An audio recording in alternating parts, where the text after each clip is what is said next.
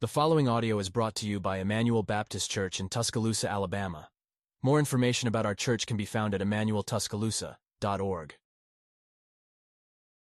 2 Samuel 20, starting in verse 1, says this Now there happened to be there a worthless man whose name was Sheba, the son of Bichri, a Benjaminite. And he blew the trumpet and said, We have no portion in David, and we have no inheritance in the son of Jesse. Every man to his tents, O Israel. So all the men of Israel withdrew from David and followed Sheba, the son of Bichri. But the men of Judah followed their king steadfastly from the Jordan to Jerusalem. And David came to his house at Jerusalem, and the king took the ten concubines whom he had left to care for his house, and put them in his house under guard, and provided for them, but did not go into them. So they were shut up until the day of their death, living as if in widowhood. Then the king said to Amasa, Call the men of Judah together to me within three days, and be here yourself. So Amasa went to summon Judah, but he delayed beyond the set time that had been appointed him. And David said to Abishai, Now Sheba, the son of Bichri, will do us more harm than Absalom. Take your Lord's servants and pursue him, lest he get himself to, for, to fortified cities and escape from us. And there went out from him Joab's men and the Cherethites and the Pelethites and all the mighty men. They went out from Jerusalem to pursue Sheba, the son of Bichri. When they were at the great stone that is in Gibeon, Amasa came to meet him, meet them. Now Joab was wearing a soldier's garment, and over it was a belt with a sword in its sheath, fastened to his thigh. And as he went forward, it fell out. And Joab said to Amasa, Is it well with you, my brother? And Joab took Amasa by the beard with his right hand to kiss him. But Amasa did not observe the sword that was in Joab's hand. So Joab struck him with it in the stomach and spilled his entrails to the ground without striking a second blow, and he died. Then Joab and Abishai, his brother, pursued Sheba, the son of Bichri. And one of Joab's young men took his stand by Amasa and said, Whoever favors Joab and whoever is for David, let him follow Joab. And Amasa lay wallowing in his blood in the highway. And anyone who came by, seeing him, stopped. And when the man saw that all the people uh, saw that all the people stopped, he carried Amasa out of the highway into the field and threw a garment over him. When he was taken out of the highway, all the people went on after Joab to pursue Sheba, the son of Bichri. And Sheba passed through all the tribes of Israel to Abel of Beth-maacah, and all the Bichrites assembled and followed him in. And all the men who were with Joab came and besieged him in Abel of Beth-maacah. They cast up a mound against the city, and it stood against the rampart, and they were battering the wall to throw it down. Then a wise woman called from the city, Listen, listen, tell Joab, Come here that I may speak to you. And he came near her. And the woman said, Are you Joab? He answered, I am. Then she said to him, Listen to the words of your servant. And he answered, I'm listening. Then she said, They used to say in a former times, Let them be let them but ask counsel at Abel. And so they settled the matter. I am one of those who are peaceable and faithful in Israel. You seek to destroy a city that is a mother in Israel. Why will you swallow up the heritage of the Lord? Joab answered, Far be it from me, far be it that I should swallow up or destroy. That is not true. But a man of the hill country of Ephraim, called Sheba, the son of Bichri, has lifted up his hand against King David Give him up alone, give up him alone, and I will withdraw from the city. And the woman said to Joab, Behold, his head shall be thrown to you over the wall. Then the woman went to all the people in her wisdom, and they cut off the head of Sheba, the son of Bichri, and threw it out to Joab. So he blew the trumpet, And they dispersed from the city, every man to his home. And Joab returned to Jerusalem to the king. Now Joab was in command of all the army of Israel. And Benaiah, the son of Jehoiada, was in command of the Cherethites and the Pelethites. And Adoram was in charge of the forced labor. And Jehoshaphat, the son of Ahilud, was the recorder. And Sheva was secretary. And Zadok and Abiathar were priests. And Ira, the Jairite, was also David's priest. I want to ask, I already know the answer, but I'll ask anyways. Does this world and all the brokenness that exists in it, does it ever leave you feeling just worn down? Do you ever feel just weary? I mean, you think about all the things that go on in this world. There's wars, there's suffering all over the world, there's tragedies of all sorts of different stripes natural disasters, accidents. But then, of course, there are the things that are much closer to home sickness and death and financial struggles and rebellious children and difficult marriages, trials and temptations of various kinds. There's our own failures to control our sinful desires. And so, this world and all of its brokenness so often just leaves us feeling so tired, weary, worn down. It, it leaves us longing for the day when righteousness and justice fill the earth. The day that we know is coming but that sometimes feels so very far away. And so, the question that, that I want to answer this morning is what does it look like to long for the day of the Lord in a way that honors the Lord? Now, I don't know how much stock you put in a sermon title. Maybe you look at it, maybe you don't. If you do, you see there the title is Longing. If I had a do over, and I do right now have a do over, I would change that. Because, and let me explain why. What we're doing in a sermon title is we're wanting to give you something, a word, a phrase, that gets at the essence of the sermon that's being preached. And if I'm doing my job, then that would be drawn straight from the point of the text that we have before us. And longing's a fine word. I think you'll see that. But rather, if I had it to do over again, it would be persistence, it would be endurance, it would be steadfastness. Because what we're going to come to at the end of this text is that the Lord in Christ has established his king who is righteous, and in him is established a kingdom that will not be shaken. And so, therefore, his people can remain steadfast, firm, unmoving, can persist in faithfulness. And so there's the sermon, and I guess we're done. So, no. Let's look at this together. Because uh, uh, you, come to a, you come to a text like this, and if you're like me, you get to it and you read it and you go, okay, that is in the Bible. You might not have known that it was in the Bible, until this morning, until you read it. And so I think there's the temptation to read it and just go, well, all right, that's there. Jesus is going to make all this better.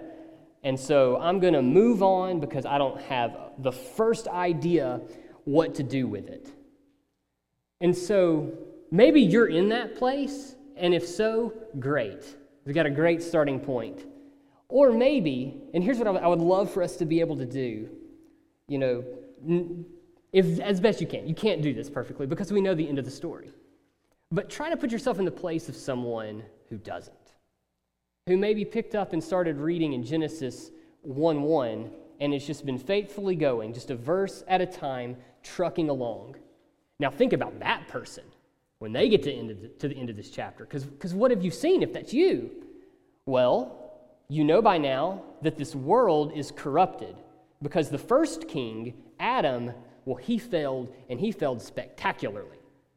He plunged the whole world into chaos. But you also know that there is this promise that's been made, this promised seed of the woman who will come, who will crush the head of the serpent, and he will undo all that Adam undid.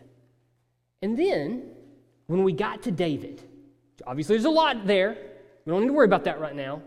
When we got to David, it seemed like, hey, this might be the guy. You know, there's, there's plenty of drama that led up to the coronation of David as king over Israel. We know that he was anointed as king, and then he spent all those years out wandering in the wilderness, being chased by the incumbent king who was crazy and trying to kill him. All right? And so he's out there being chased around, and what we learn from that is that, well, he's very different because he trusts the Lord. He trusts the Lord to keep his promises, and so he refused to touch Saul. Even in those moments where it seems like the Lord had given Saul into his hand to be killed, he refused because he knew better than to touch the Lord's anointed. That was for the Lord to deal with.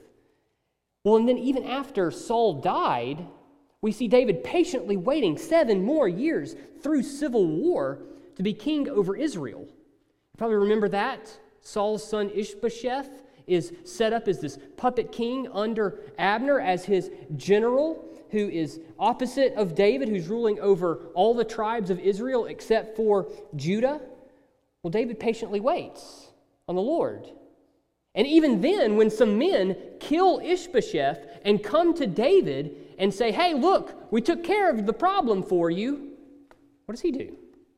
He puts them to death because they did not revere the Lord and touched Ishbosheth. We've seen David with Mephibosheth before him, another of Saul's descendants. And rather than overwhelming him with anger and with vengeance and with wrath, overwhelms him with kindness and grace and gentleness. We've seen the kindness of God, We've seen David seek to extend that out the borders of Israel, even to the nations around them and subduing them when they reject him and reject the kindness of God. We know that David is the Lord's anointed king with whom he made a great and wonderful covenant. That David would have a son who would be like a son to God, and God would be a father to him, from whom the love of God would never depart, who would establish David's throne forever. And so, if you're reading this verse by verse for the first time ever, you've been trucking along and you're going, oh, this is great, this is wonderful, this is awesome, until it wasn't. David, just like Adam, saw what was forbidden to him and he took it for himself. To his sin with Bathsheba plunged his house and the kingdom into absolute chaos. And we've been reading through the aftermath of that for going on 10 chapters now. And if I think if we're being honest, we're weary from it. Things just keep going from bad to worse. And even when it seems like things are about to turn around, they go sideways again. And that's where we're at this morning. And so the first thing we should see in the text is we've got a new rebel. So the text is, is picking right back up. If you remember the text from last week, it's picking right back up where we left off in the very middle of this squabble between uh, the tribes of Israel and Judah. Now, Absalom, David's son who rebelled against him and tried to kill him, he has been deposed, he's been put away, and Israel uh, is now, has now said, well, we should bring David back. They seem to be okay. We'll, we'll bring him back. Well, David, getting wind of it, reaches out to his own tribe, to Judah, and says, hey, guys, this is what Israel wants to do. Why am I not hearing that from you? You know, Michael pointed out, it's savvy, and it is also very unfortunate and an unwise political blunder. And so he does this. You have Judah that is escorting him back into Jerusalem when Israel shows up and they're like, time out. Why don't we get to be part of the entourage? What's going on? They get mad. Judah gets madder, and it results in a fight. And so we read this morning in verse 1 that there, at that place, in that moment, with that going on, was Sheba, the son of Bichri. And he is a worthless man. I'm calling him a worthless man. This lumps him in with a whole host of other worthless men that we have seen throughout 1st and 2nd Samuel. Do you remember the sons of Eli? They were worthless men. They did not know the Lord. At Saul's anointing as king, there were worthless men who would not honor him as the king that the Lord had chosen for the nation of Israel. You had Nabal, who was a worthless man. And he, we know he's a worthless man because he had a servant that told us he was worthless, and his wife told us that he was worthless. And so all of them, in some fashion, have displayed disregard for the Lord and disregard for the Lord's anointed king. These were fools, these were wicked men, and Sheba has been lumped in right among them. And he's acting in accord with that foolishness and wickedness. So he sets himself now against the Lord's king by rejecting the Lord's king, saying to Israel, We have no portion in David, and we have no inheritance in the son of Jesse. He's basically saying, Hey, look, guys, David does favor Judah over us. He doesn't want us. So, you know what? We don't want you either. Let's go. Let's get out of here. And that's what the men of Israel do. They depart with him. And look at how it describes it. This is, a, I think, a fun little word play that's going on there. It says, All the men of Israel withdrew from David and followed Sheba, the son of Bichri, but the men of Judah followed their king. That their king bit that I think is interesting.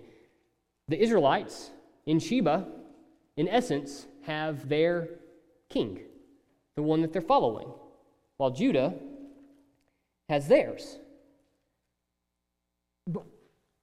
And we can look at that, and it's abundantly clear that what Sheba is doing is no good.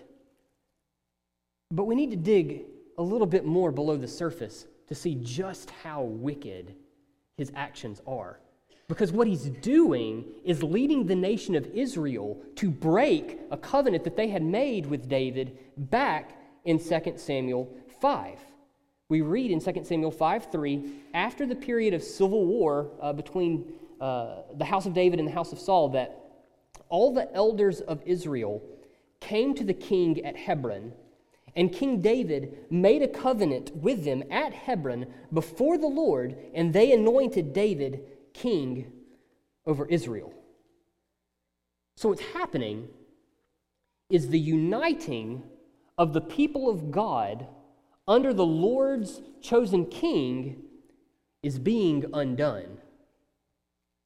But second, look at where Sheba is from, which tribe he belongs to. Sheba is a Benjaminite the tribe of Saul.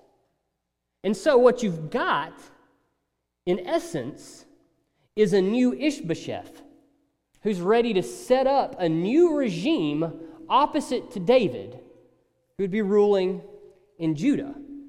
And so it's like everything that God has done for David in establishing him as king, we're starting to see layers rolled back. The scroll is going back upwards.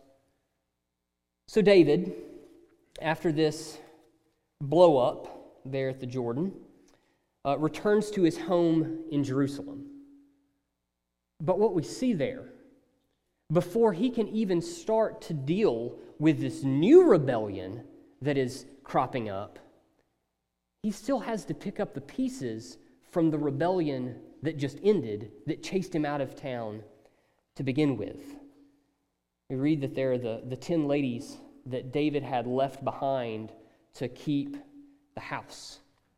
If you remember from chapter 16, these are the women that Absalom, in accordance with the judgment of God on David, uh, took for himself before the sight of all of Israel to show that he was taking the throne from David, that there would be no peace between them.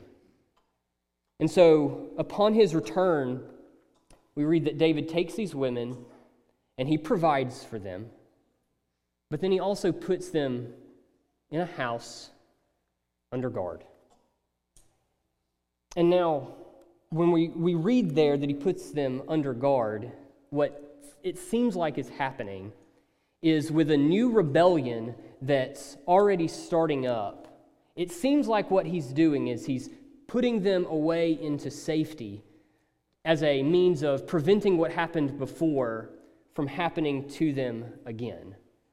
And so we can look at that, I think, and acknowledge, okay, that his intentions perhaps are noble enough. He's seeking to protect them. But we would also look at it and go, yeah, that's too little too late. What, where, where was that the first go round? And either way, regardless of his intentions, the result is what matters. Is that they effectively are forced into widowhood, trapped under lock and key until the day of their death. I want you to look with me back at 2 Samuel 8:15. Because I think this gives us some clarity into why this detail, this verse is included in the text to begin with. Because it seems, if we're being honest, it maybe seems a little out of place. 2 Samuel 8:15 says, So David reigned over all Israel, and David administered justice and equity to all the people. Now come back to verse 3 in chapter 20. See, I think the text is forcing us to ask the question where's justice and equity now? They're suffering. And their suffering is through no fault of their own. Instead, what we have here is the ongoing fallout from David's own sins. So, what you've got is David's come home. Woohoo. There's no rejoicing, there's no celebration. It's wartime for David, and it's a time of mourning for these women. And what we're seeing in, in that is just how large the blast radius from sin can be. See, they're suffering, but not even just as a result of his one decision, his one sin with Bathsheba. See, this traces itself, and Michael's pointed this out, this traces itself all the way to David's willingness to collect wives for himself, contrary to the Lord's designs for marriage that is established in Genesis 2 in the Garden of Eden. See, David had been acting like a fool for a long time as it related to gathering wives for himself. It wasn't just when he laid eyes on Bathsheba. But you can take that, and then you can follow that trail right on up to Sheba's rebellion. And now I want to be clear Sheba's a worthless man and is guilty of his own sins. David is still the Lord's anointed, and the Lord's promise to David in his house, it still stands. And so Sheba, in his actions, has set himself against the Lord, has set himself against the Lord's king, and has set himself against the Lord's redemptive plans for his creation. That's true. But we do need to remember what God said to David as he was issuing judgment on him for what he did, both with Bathsheba and to Uriah, her husband. 2 Samuel 12, 9 through 10 says, You have struck down Uriah the Hittite with the sword. Remember, he had him murdered to try to cover up what he had done. You have struck down Uriah the Hittite with the sword. Therefore, the sword shall never depart from your house. So, first, as we've been seeing, the sword severed peace in David's family, and now the sword is severing peace in all of Israel. So, what's the point? Why do we need to know all this? Because what we're seeing is that David's reign has been diminished, it's been weakened. And it's happening because of the ongoing consequences of David's sin. Servants are suffering. Judah, the other tribes of Israel, they're on the brink of being divided once more. That obviously means the threat of yet another civil war. So David's back home, but things, they just aren't the same because his rule has been weakened. For us, this serves as a reminder of the destructive power of sin.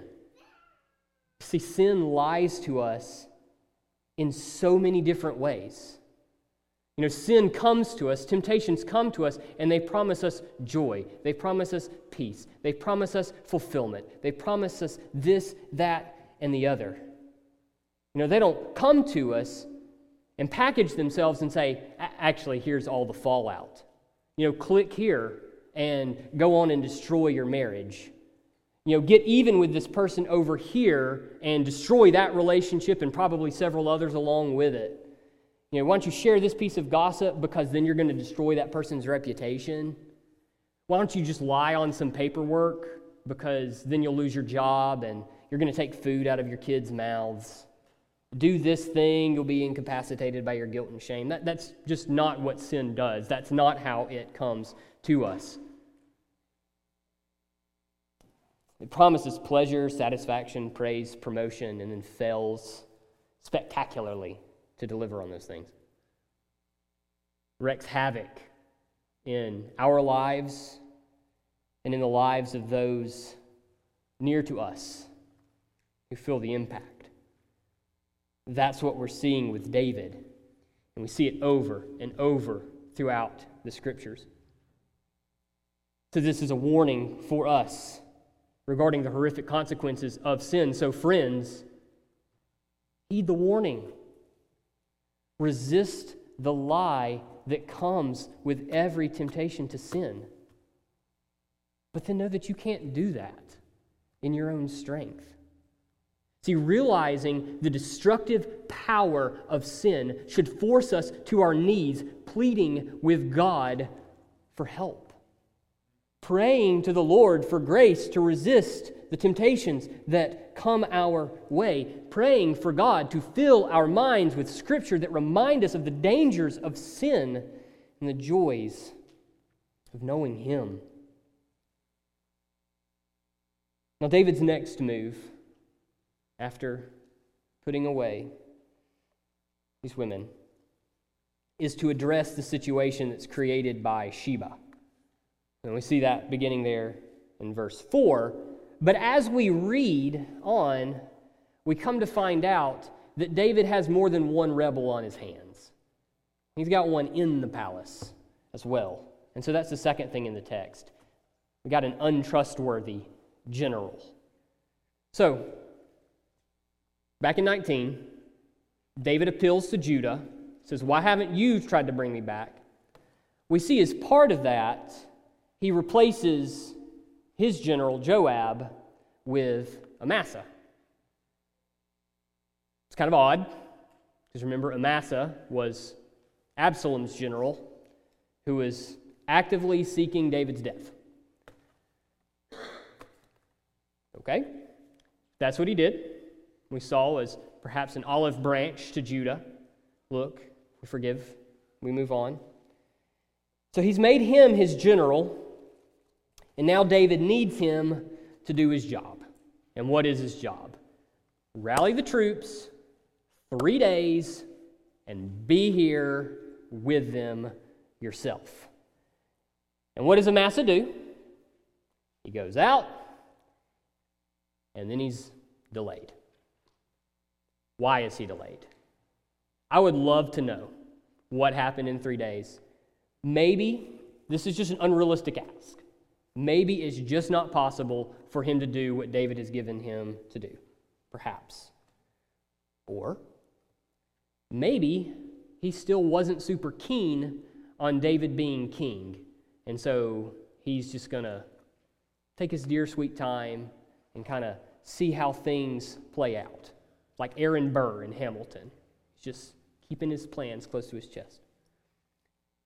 Either way, he, he don't make it. He don't get there in time. And that becomes a problem for David. So he turns to Abishai, one of his nephews.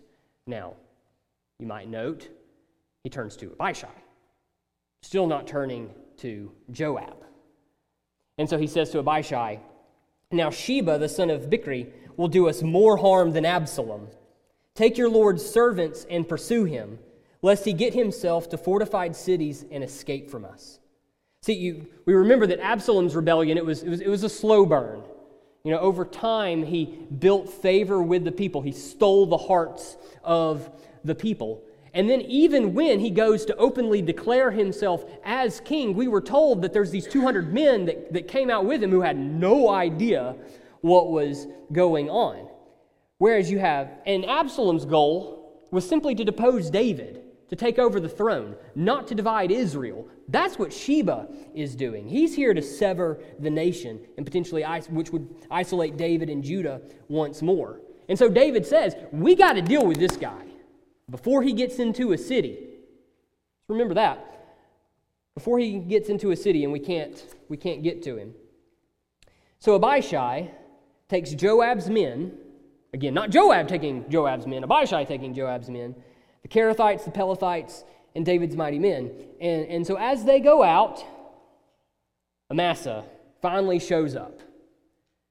And when he does, Joab approaches him.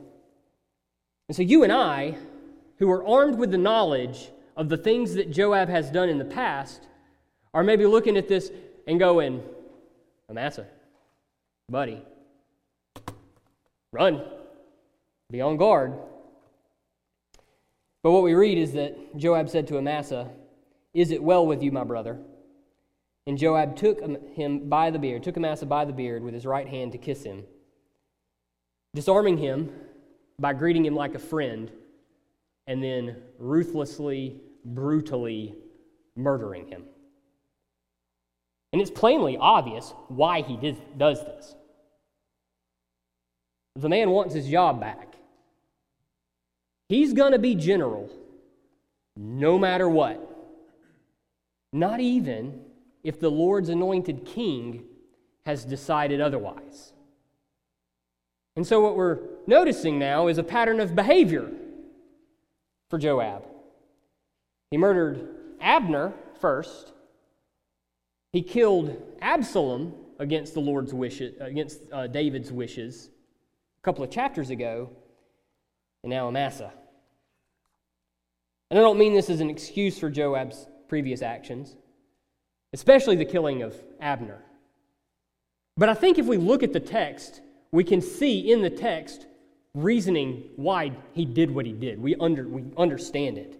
Abner killed his brother Asahel, and so he's avenging his brother.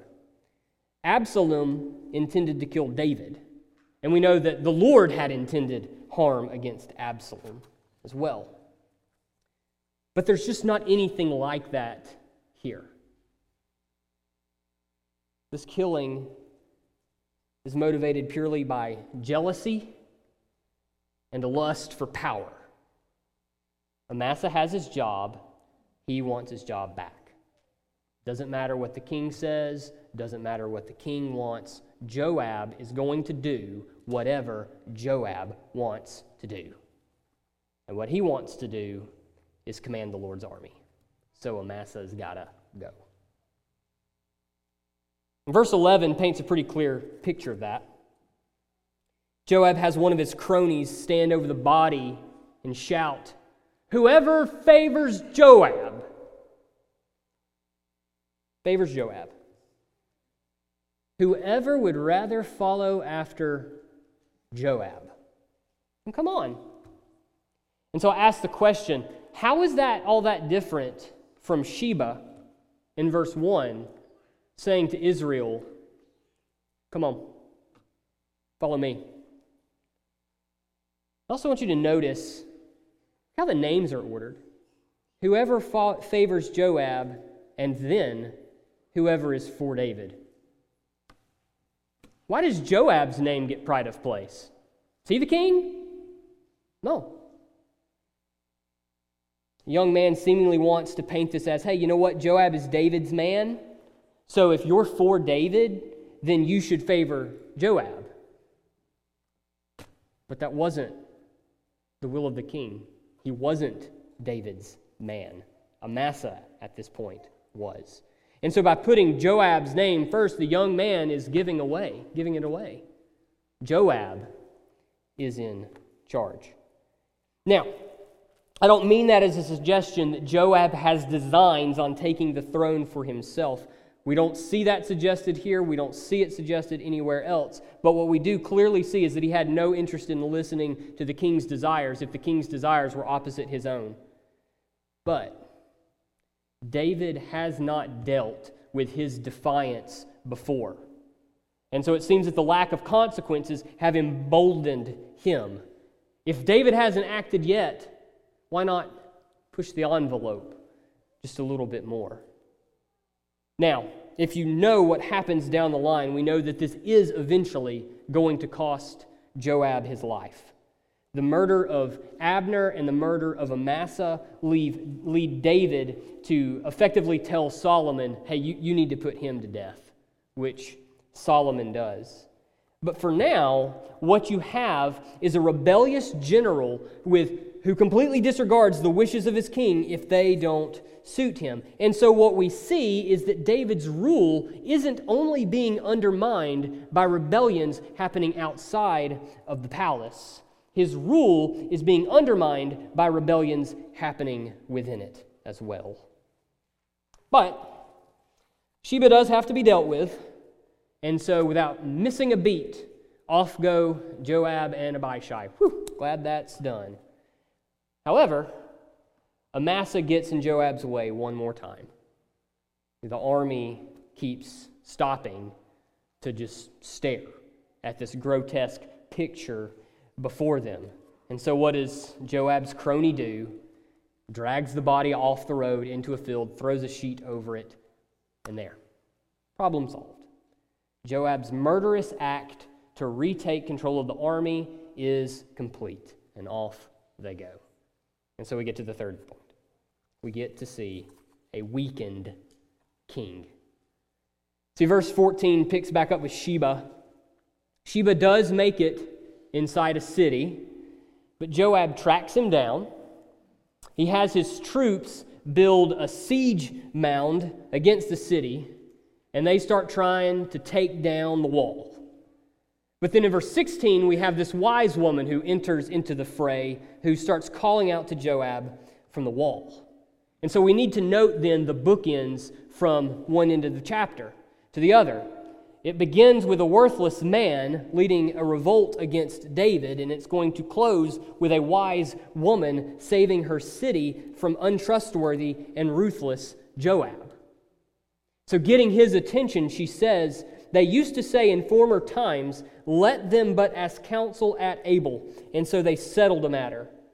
I am one of those who are peaceable and faithful in Israel. You seek to destroy a city that is a mother in Israel. Why will you swallow up the heritage of the Lord? See, Abel was apparently a place where, when there was disputes, people could come there and they would find wisdom and they would find counsel and they would see their problems resolved in a way that is peaceable. And she identifies herself as one such person who is able to handle big problems, who is able to handle disputes. And so she asks, These things being true, this is a city of the Lord that he has given to his people as an inheritance. Why are you here knocking on our walls? Why would you destroy a city that God has given to his covenant people? And Joab's response is, oh, I would never. Which, if you're like me, you look at that and go, Yeah, you would? What are you talking about? But as it stands, Joab's defense for himself is, well, you've got a, you've got a worthless man in there, and he's rebelled against the king. And so I, I, you didn't open the door. I got to get in somehow. I got to get the man. And so the woman says to him, verse 21, she keeps her head. Sheba doesn't. Says, Behold, his head shall be thrown to you over the wall. And then the woman went to all the people in her wisdom, and they cut off the head of Sheba, the son of Bichri, and threw it out to Joab. So note again, the woman, in her wisdom, goes to the people, and just like that, problem solved. Sheba's head over the wall, Joab calling off the dogs, and away goes the army. What you have is a woman like Abigail who prevented David from killing Nabal and his whole house, which, if you remember, would have created issues for David. It would have undermined his ability to rule as king over the people and would have been him asserting himself, uh, seeking vengeance for himself, rather than trusting that to the Lord. Well, once again, you have the wise woman who is preventing harm from coming to David's reputation.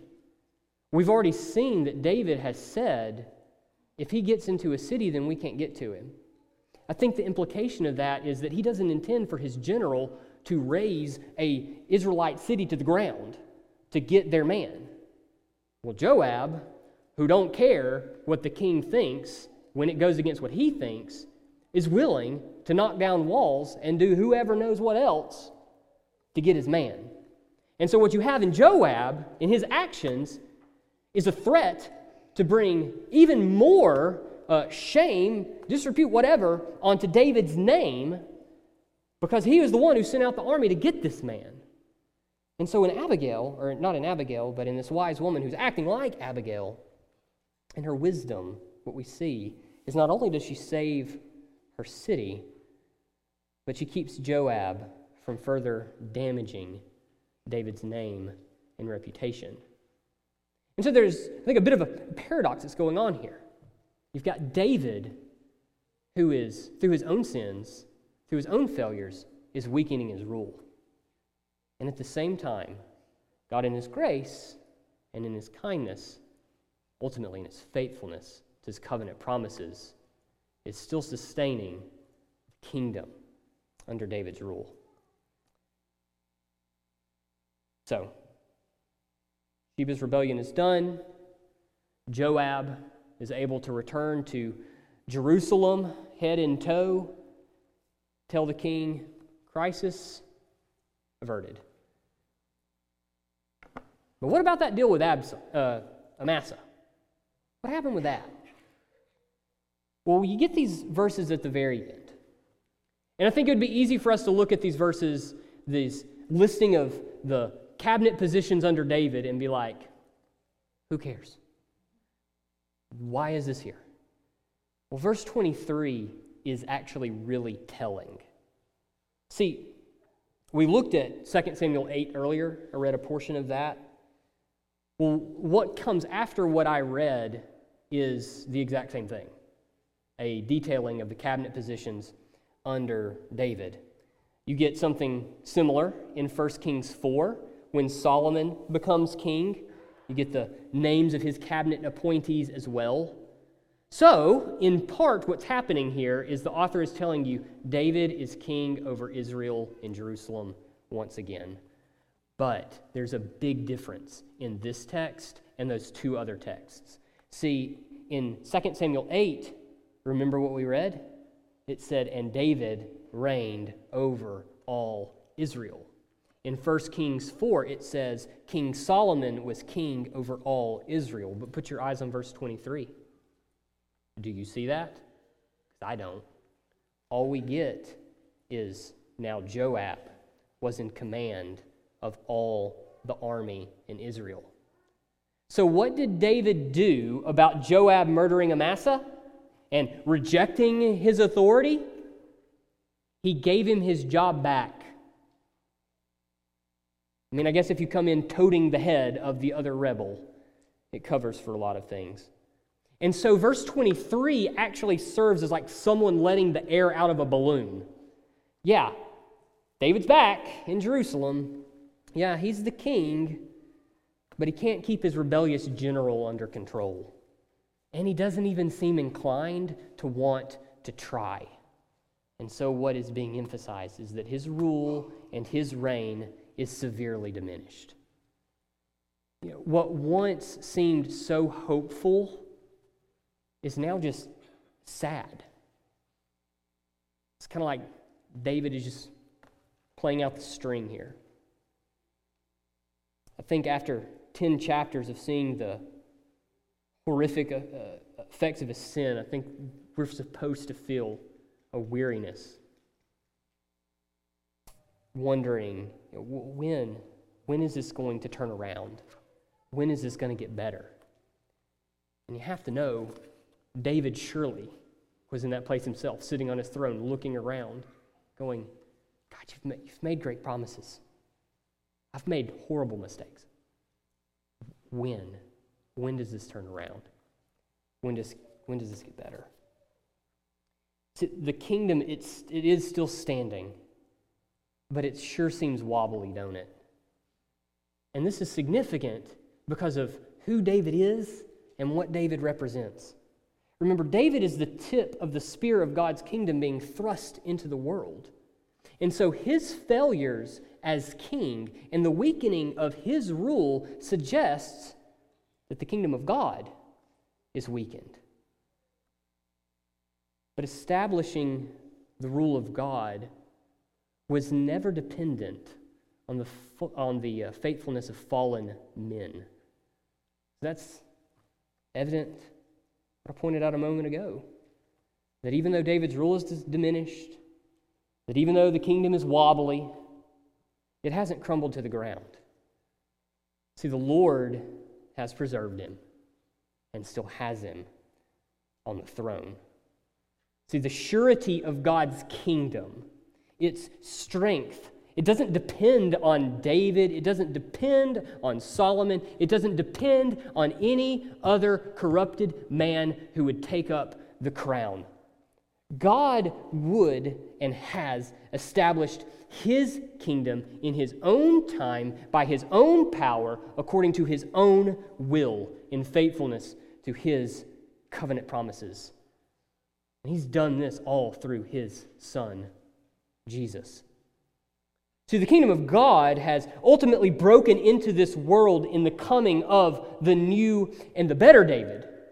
See, under him, the kingdom of God is ruled by one who, unlike David, was not overcome by sin. In him, the kingdom of God is fully and finally established by one who is perfectly righteous. And he reigns in righteousness now and forevermore.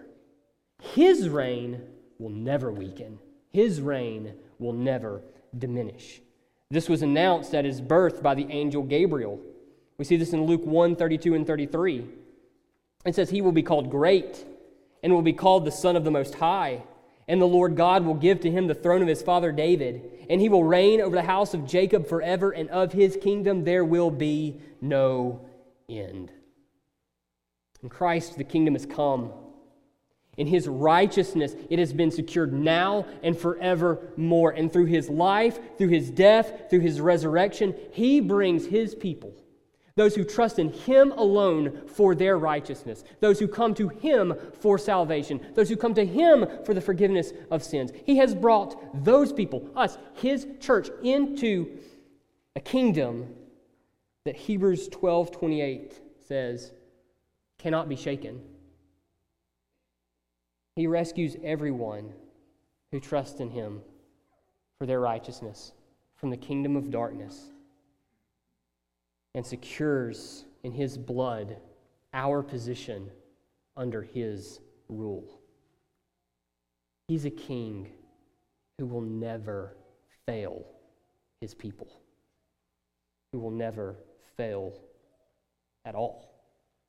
His kingdom will never wobble not at all because of any unrighteousness in him, because there is none. In his perfect righteousness, the kingdom is secured now and forever. It will never diminish. Now, some may look at the brokenness that exists in this world and come to the conclusion that he is, in fact, not reigning. Or if he is, well, he's, he's a weak king. And maybe that's you. And so you take the attitude of Joab. Whatever you want to do, you're going to do because he's not really ever going to do anything about it. And since he's not going to do anything about it, why would I care what he says? Why would I care who he is? And if that's the case for you, if that's where you are, let me urge you repent. The Lord's patience is not meant as an excuse for unrighteousness. The death and resurrection of Jesus show that the Lord can and will deal with sins. He's provided the only means by which any one of us may be saved through Christ, and also through Christ, He will bring judgment on every sin. And so don't turn away from Him, turn to Him and find forgiveness for your sins.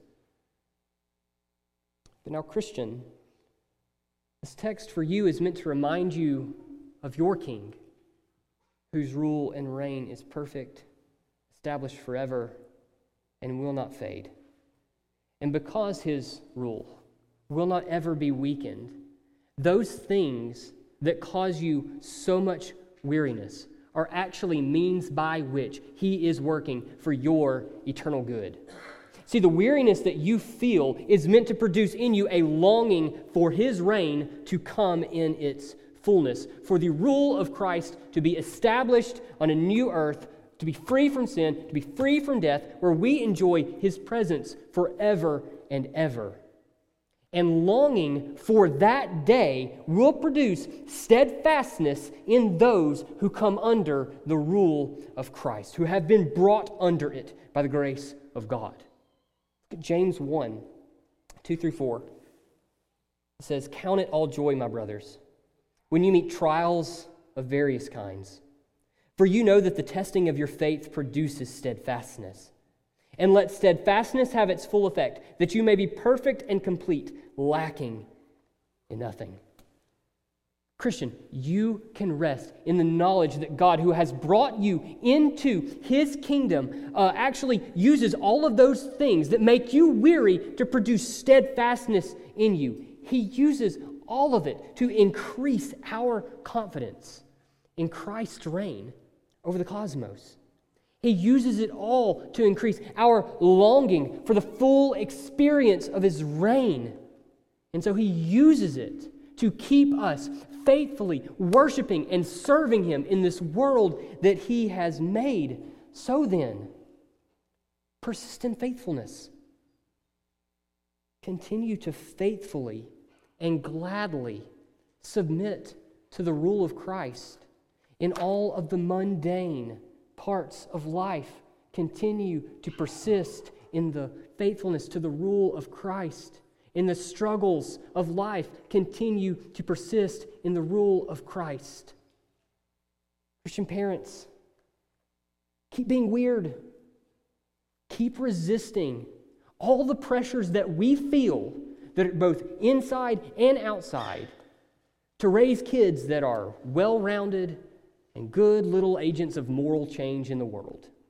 Instead, push back on what this world says your kids must be and what you must be to make them well rounded, and devote yourself, as we heard this weekend, to raising them to worship God.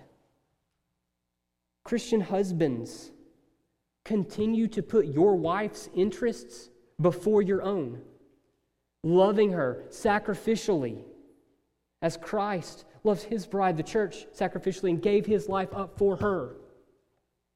Christian wives, continue to follow the leading of your husbands. In a world that tells you the idea of submission is demeaning, continue to faithfully trust that what the Lord prescribes in His Word is good. Christian employees, treat your coworkers with respect and kindness and forgiveness and gentleness, especially when they're hard and difficult to deal with. Listen to your bosses and do what they ask without grumbling and complaining. Continue to forgive those who wronged you. Continue to bear with one another. Continue to resist the temptation to gossip and slander, to count others' interests, count others' interests as more significant than your own. In all of our weakness, see, our wariness would have us give in to all of the pressures around us, to despair, to pursue all sorts of different sins. But, Christian, you can be confident in the reign of Christ because our King is not a frail man given to the temptations of the flesh, but he is one who is tempted in every way as we are, yet without sin who has suffered the wrath that we deserved, who has died in our place, who has been raised from the dead, who is righteous, who has passed through the heavens and is seated at the right hand of the Father, where he rules and reigns over the cosmos, from which he will come again someday to judge the living and the dead, and to establish the new heavens and the new earth on which his people will dwell with him, seeing his face always and forever, where there will be no more sorrow. In that confidence, Christian, Remain steadfast and unwavering in your faithfulness to Him. Let's pray. Father, we thank you that you keep us. There is no persisting in the faith unless you do. And so we ask that you would, that you would keep us in your love as you promised to do in your word. We pray, help us to put away sins and desires for sins as we look to the things of this world to soothe ourselves when we're weary, when we're tired of all the brokenness that is in it. We pray, Lord, that you would sustain us in righteousness, that we would bring glory to you, for you alone are worthy of all praise. So, God, be a help to us. Amen. Thanks for listening. If you live in the Tuscaloosa area and are looking for a church, we'd love for you to visit. Our service times are Sunday mornings at 10:30 and Wednesday nights at 6:15.